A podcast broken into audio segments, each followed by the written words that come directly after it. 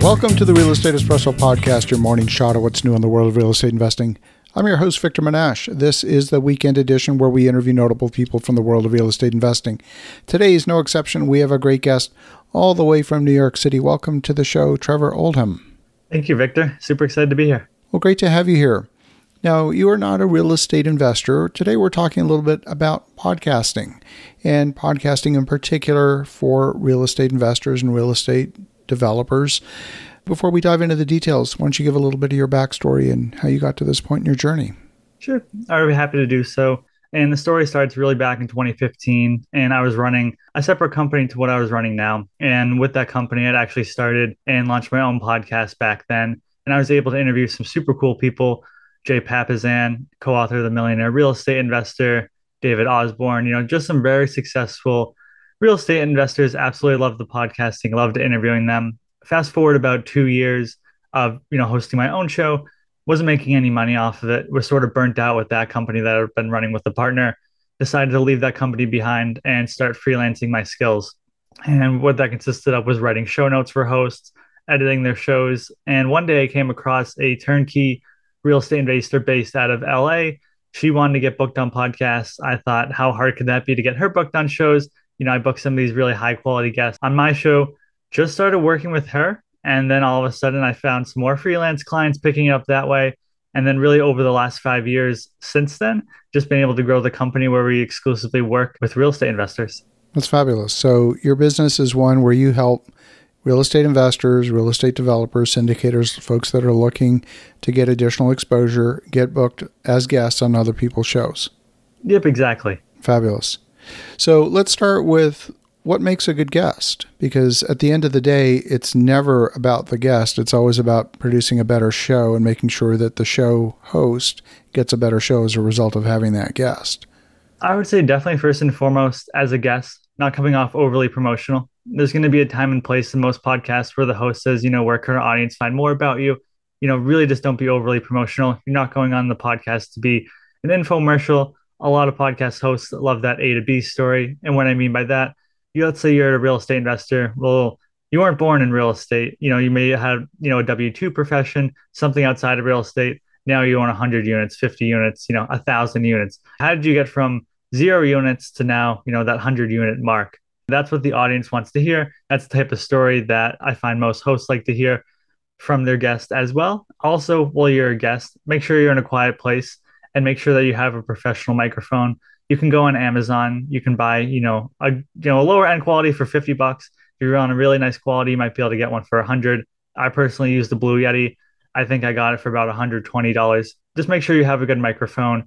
As well, you want to sound professional. You want to have your story down, and that really allows you to be a good quality guest. So both of those resonate very strongly with me. In fact, when we invite guests to be on our show, we ask for those two things. Be in a low echo environment with lots of soft surfaces so you're not getting a ton of room echo because that will come through in the recording. And number two to have a professional quality recording mic. And it's amazing how often we have to cancel an interview because the guest didn't do one or both of those two things. They show up with cell phone earbuds or a laptop mic that's picking up every sound in the entire room. As a podcast booking agent how do you guide your guest? How do you pre-qualify someone to be even referred as a guest if if they can't do those two things? Yes, that's something we make sure when we're going through the vetting process of working with a potential client. Well, let's say a client does sign on with us. We first and foremost say, "Hey, do you have a professional microphone?" And like you mentioned, we don't want you recording using your AirPods. We find a lot of folks do that, or that's what they think that's the way to record using their AirPods, or they're just recording like they're hopping on Zoom on their iPhone and they're going on the Zoom app and recording the sound quality is not going to be great. You know, I work with quite a few hosts where I edit their podcasts, and it's super hard as an editor to make that sound quality be good when you're on that type of microphone. So it's just not great to be as a guest. So, you know, we just want to make sure that we're vetting our clients. And if they don't have it, we basically send them over an article that links directly to Amazon saying, hey, you know, buy the, buy the Blue Yeti. If you're budget conscious, buy the Blue Snowball. If you're really budget conscious, but somehow you afford, you know, a couple thousand to work with our company, fine, I'll go out and I'll go out and buy you a microphone. But we do make sure we vet that with our clients because again, we don't want them to waste that opportunity on a podcast. And then two, we let them know like, let's say you are in a time crunch and you think like, oh, I'm on the road, I'm just going to record a podcast interview. Trust me, that's not what the host wants. You just want to, you know, reschedule. Like I know Victor, when I when I was previously going to record with you about a month ago, I forgot I had yard work being done, and there's guys outside my window, you know, using the leaf blower, and I realized that's not going to make a good quality interview. And then you just go in, you reschedule, you let the host know. It's really not that big of a deal. Exactly. I can't emphasize enough how important audio quality is. And I say that from the perspective of someone who listens to podcasts. If the audio quality is not there, I'll I'll switch. I'll turn it off. And especially in an automotive environment where you got a ton of background road noise, there's got to be good equalization of the levels for both speakers because if that's if it's not consistent, one speaker is going to be too loud, the other one's going to be too soft. You're going to have road noise interfering, and you're simply going to miss it, and uh, people stop listening. Mm, exactly. When you are editing shows, and I know we're geeking out a little bit here on the technical aspects of, of podcasting. Do you apply dynamic compression to make sure that you equalize the audio levels even within a single speaker? I yep, definitely have to do that. Honestly, it depends when you're editing the show. Sometimes, you know, you look at I'll look at the decimal levels and see how far one's going on one end. Like let's say if someone's speaking and they're like a red, that means they're being super loud. And if someone's being a green, that means there might be a little bit more quiet. We don't want that to be put out an episode where someone's in their car listening to the episode, you know, I'm talking, they have to turn it up, and then Victor, you're talking, and they have to turn it down. You know, that's not going to be a great experience for the listeners. So we definitely use tools like that to make sure that we're always going out there and trying to level it out, so that way one speaker is not too much louder or too much quieter than the other. I get approached on a weekly basis by not hundreds, but dozens of podcast booking agents and oftentimes they don't do their due diligence. They suggest a guest that was recently a guest, or they suggest someone who is clearly not a fit to the show at all. Can you describe your process? How do you perform due diligence to even suggest a guest for a particular show? Yeah, most certainly. So I would say, first off, if we're working with a client, we want to get a guest list of all the previous podcasts that they've been on.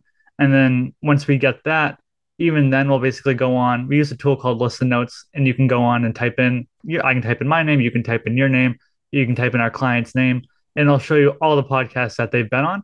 So in case they missed one we'll just write that down. Like let's say if a client's been on 30 interviews and they forget one or two so that's first and foremost. And then second we take a look at the show. Does it make sense for our client and what they're talking about? Like let's say is it a real estate agent trying to go on a multifamily show? Or a lot of times we find i find folks that they're fix and flip guy, and I'm helping a multifamily host, you know, book guests for his show.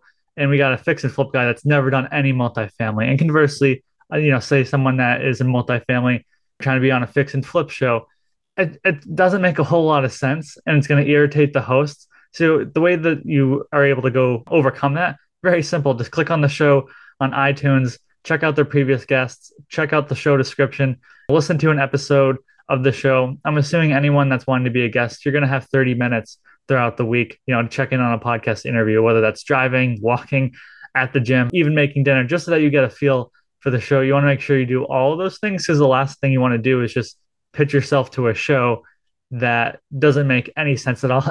It's just going to irritate the host at the end of the day. Absolutely. Well, Trevor, if folks want to connect, if they want to learn more, what's the best way? Sure. I would say they could go to our website, podcastingyou.com. That's podcastingyou.com slash real estate espresso. Or if they want to connect with me on LinkedIn, I'm happy to chat there as well. Fabulous. Well, thank you for this.